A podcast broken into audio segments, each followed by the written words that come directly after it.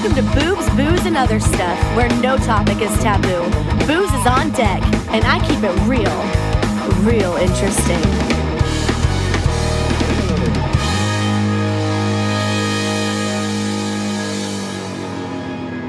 Hey, hey, hey, welcome to Boobs, Booze, and Other Stuff. I tell you what, here we are post Cinco de Mayo. Uh, let's see, I'll try my hand at some Spanish on you. Espero que todos hayan tenido, tenido un maravilloso Cinco de Mayo. Uh, I hope you had a good Cinco de Mayo. yeah, Spanish will never be a first language for me, or a second. Let's kick into this Bud Light stuff. I tell you what, this story just isn't going away. It's not going away. So, a bar owner in Indiana told his customers who were protesting the Bud Light decision pay your bills and get out. See ya. Yeah, he didn't want the bigots in there. I have to ask you this who is the fucking bigot? He wants everybody to kowtow to his opinion. Who's the bigot? And I guess I want to know, you know, are you still going to be in business in a couple months? My money says no, probably not. Probably not. Let's not get off of this just yet. But Bud Light, you know, of course, they tried to do this big country themed ad when they realized, oh, we fucked up with that. But you know what they did on that ad? I caught this. They deactivated the comments because, of course, they were just horrific, as you might imagine. Yeah, it's like you've opened that door. You've already opened it. There's no going back now, right? They're getting some backlash. And I don't know if you saw this. The Red Sox snub the fuck out of Bud Light. I mean, not even one person at their stand. Hey, Fadi, can we roll that clip? It's a good one. Guys, this is so funny and bizarre. Look at that. That is the Bud Light. That is every single Bud Light stand here at Fenway Park in Boston. Right? We're at the Red Sox game. That's that's what the Bud Light cans. Holy crap. They're in trouble. I mean, I guess marketing has some questions to answer.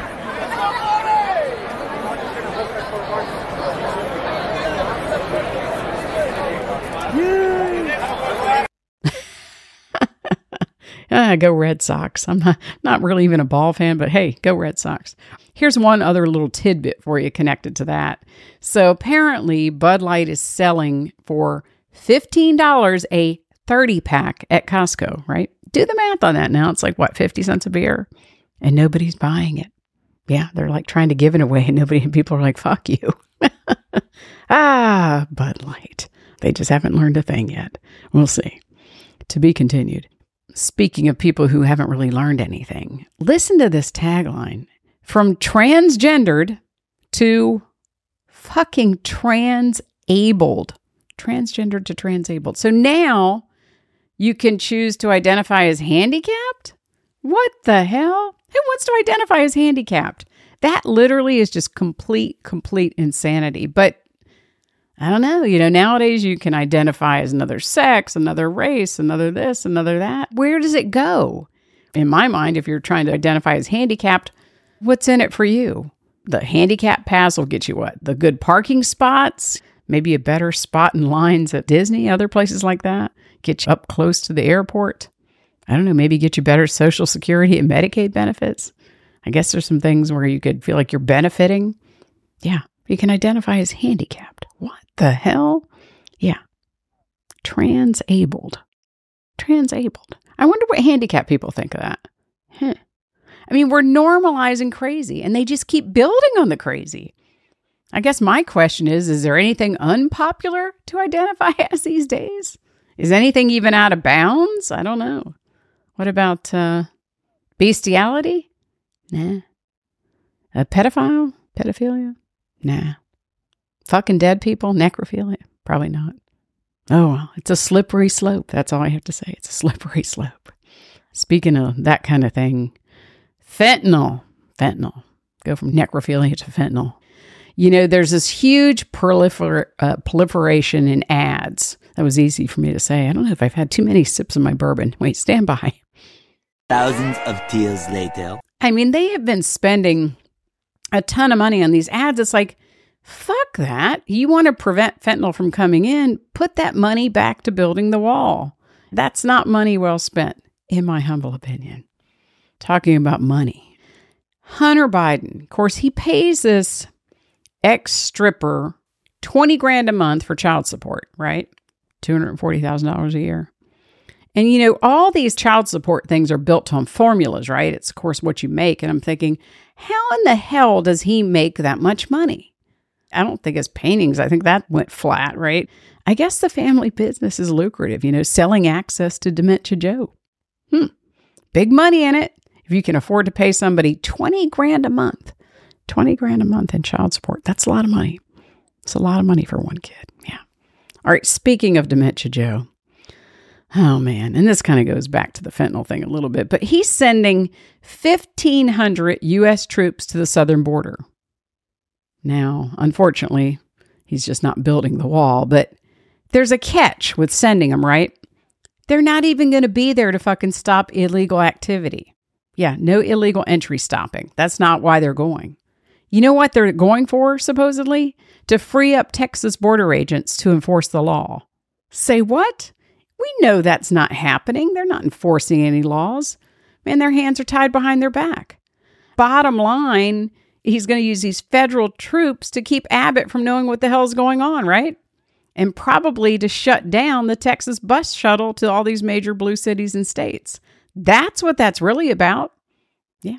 I'd call it something completely different. I'd call it a new system to register voters. That's what it is. So now you're going to have millions of these fucking I don't know, let's call them third world peasants. You call them what you want, I'll call them what I want. And they don't know the language, they don't know the history. They just do what they're told, man. It's what they're used to where they come from in the shitholes that have the dictatorships. Yeah, more blue voters. Just what the world needs, right? Yikes. Yikes. That's all I have to say. Fucking Biden. I mean, he just keeps doing crazy shit. You know, I read this article where he I guess, is green lighting. It's a new thing in New York. The nation's first congestion pricing plan.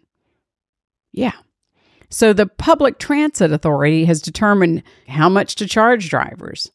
They haven't determined it yet, but they're trying to figure it out. They're saying they might charge people anywhere from $9 to $23 for a passenger vehicle. So I guess they'll catch you when you're going through the bridge or the tunnels. And then 12 to $82 for trucks. What in the hell? I don't know that that'll pass. I think that's going to get tied up in litigation, but just another way to fucking tax people, right? I have asked myself this question when I read all these different stories. Where in the hell could you go to escape our country and its bullshit? Like, if you wanted to leave, like, if you had to pick a better country, where the hell could you go? I don't even know. I mean, Australia's fucked. So is England, right? So is Canada. Fuck me. America, really, what they want to do, and I keep saying it in different ways, but they want to turn you into subjects, right?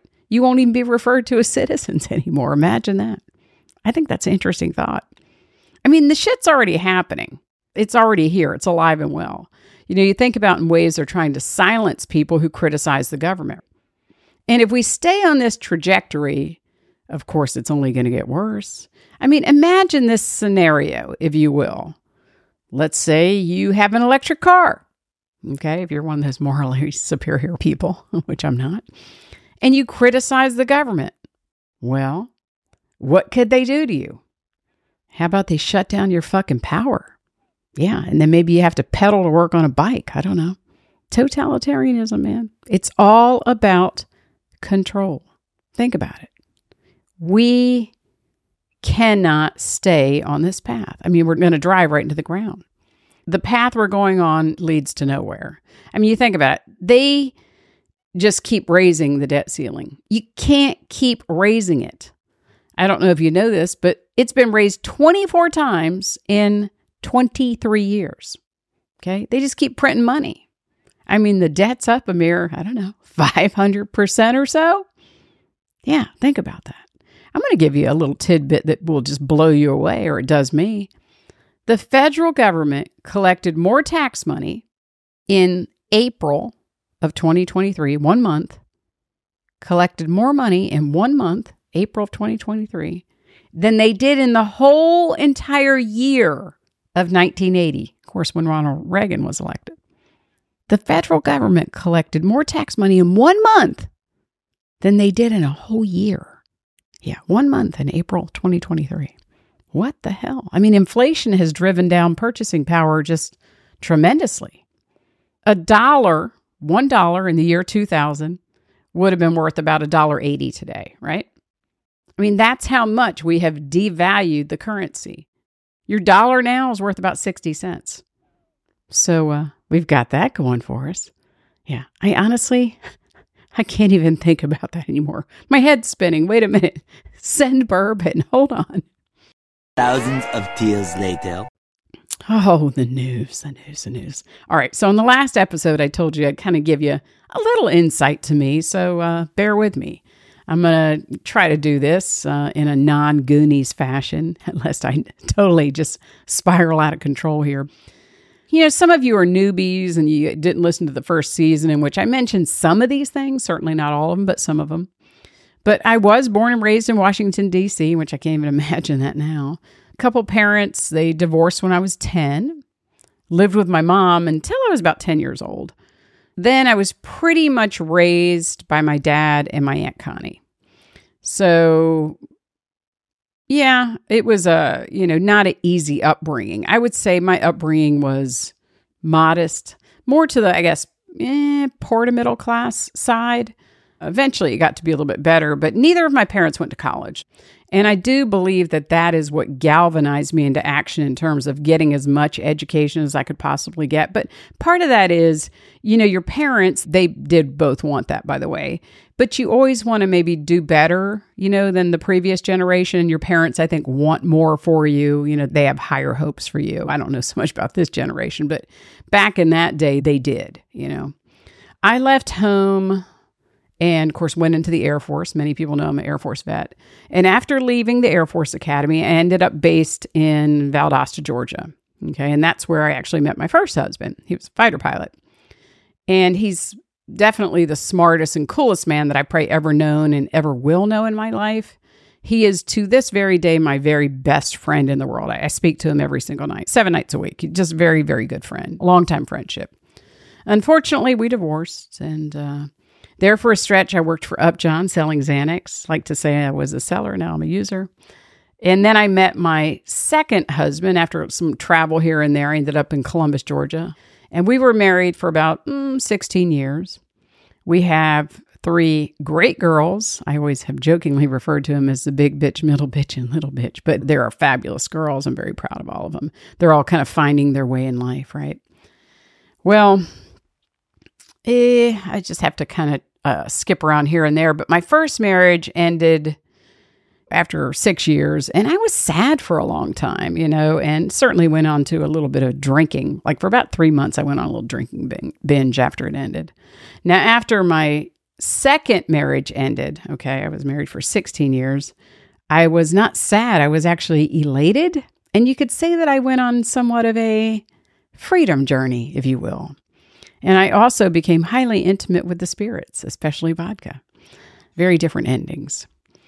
You know, during my marriage, my second marriage, I pretty much worked in education the majority of that marriage. Taught thousands and thousands of children to read. You know, I would say, apart from uh, raising my girls, that's my greatest accomplishment and certainly something I'm very, very proud of. I guess it was probably about two years ago that I finally closed the chapter on that. So, yeah, it's uh, bittersweet. I mean, it was something I loved, but it was time to cut it loose. Now, during COVID, I'm going to fast forward a little bit, I sort of lost my way. You know, I did a fair bit of overhoisting, as many did, because, you know, only two places were open the liquor store and the grocery store. And I can honestly say, I don't like to grocery shop. So you can imagine where I spent my time. Yeah. And I really wasn't sure what I was meant to do and I wasn't really ready to retire, but I knew in my heart of hearts I could not go back into the education system. It's certainly not the way it exists today. You know, for people that are right leaning, there's honestly there's not a place for you. There just isn't a place for you. Probably a, a couple pockets, you know, in the US where you might have some institutions like that, but few and far between. So, again, not sure what I wanted to do. So, How in the world do you make this leap from education into the world of podcasting? Well, as I have mentioned on many earlier shows, during COVID, like many others, you know, IG, Instagram became a pastime. You know, I'd be up at all different hours because I don't know, it was almost like day and night didn't exist during COVID. You know, you're just kind of holed up. And so, you know, doing whatever, waking whenever, you know, going to sleep whenever. So many, many nights I'd be up into the wee hours. And I have to be honest, I do find this interesting that so many major celebrities were on Instagram doing lives. Of course, now they're all back to whatever. None of them are doing any of that anymore, which was kind of neat because you actually got to know some of these people. But in the midst of all that, I started listening to Ernest, who is a singer songwriter and Mitch Aguiar, who is a MMA fighter, former Navy SEAL, and a businessman. If you ever want to get inspired by somebody, go follow Mitch on Instagram. He's a very interesting guy, and he has a cool little pig, Piggy Smalls. You can check out Piggy Smalls on there too. But he's a cool guy, and both of them just kind of spoke from the heart and I really, really enjoyed what they had to say. And certainly I would give them credit for me embarking on the journey because that was kind of how it all started. But you could say, I guess, that this awakened a part of me, maybe that's always been there, but I wasn't really sure what my form would be, if you will. Now, this may or may not surprise some people. I do not have a big ego. Now, some people might think, oh, maybe you would. And I definitely do not think of myself as an expert on every topic. Now, there are many things I do know a lot about, quite frankly, but I'm certainly not an expert on a lot of different things. And, you know, I know what I know and I own what I don't know. But I have lived a pretty interesting life. And I also know that there are a lot of holes in the coverage of things that I enjoy discussing. So enter the podcast. Now, initially, you know, I pitched this idea to KP. You know, we spent a lot, a lot of time on my back porch drinking and talking. And uh, she agreed to come on deck with me. And for the better part of the first season, you know, we were recording shit in my bathroom at times for a good chunk of it, you know, in other places, in my living room, here, there, and yon. Then all of a sudden, I kind of decided I wanted to take it in a little different direction, a lot more political stuff on it. And you know, she's got two kids and kind of we parted ways again, not in a bad way. And I'll get her on the show and we'll talk about that. But in fact, we had actually recorded. She was going to be on the 100th episode, but too much to drink and I didn't have it set up correctly. And long and short of it, we didn't get to do it. So she will come back on, I promise, and we'll discuss that further. But uh, I do love the solo shows. And I also love, you know, when I have guests on the show. And if you've watched any, any of the episodes with guests, you'll see I have had a variety of people on, you know, and I'm always really, really willing to have anybody on the show for the most part as a guest because I do find it interesting to talk to other people to see where they're headed, what their experience in life, what kind of talents they have.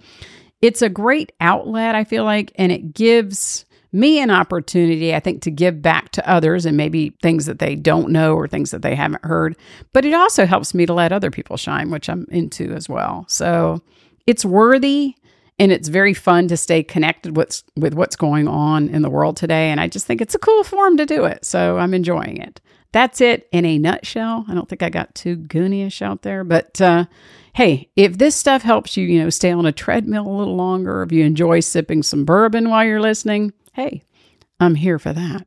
Hey, speaking of bourbon, I'm getting low here. It's time for a refill here in Mayberry. So, cheers, darling.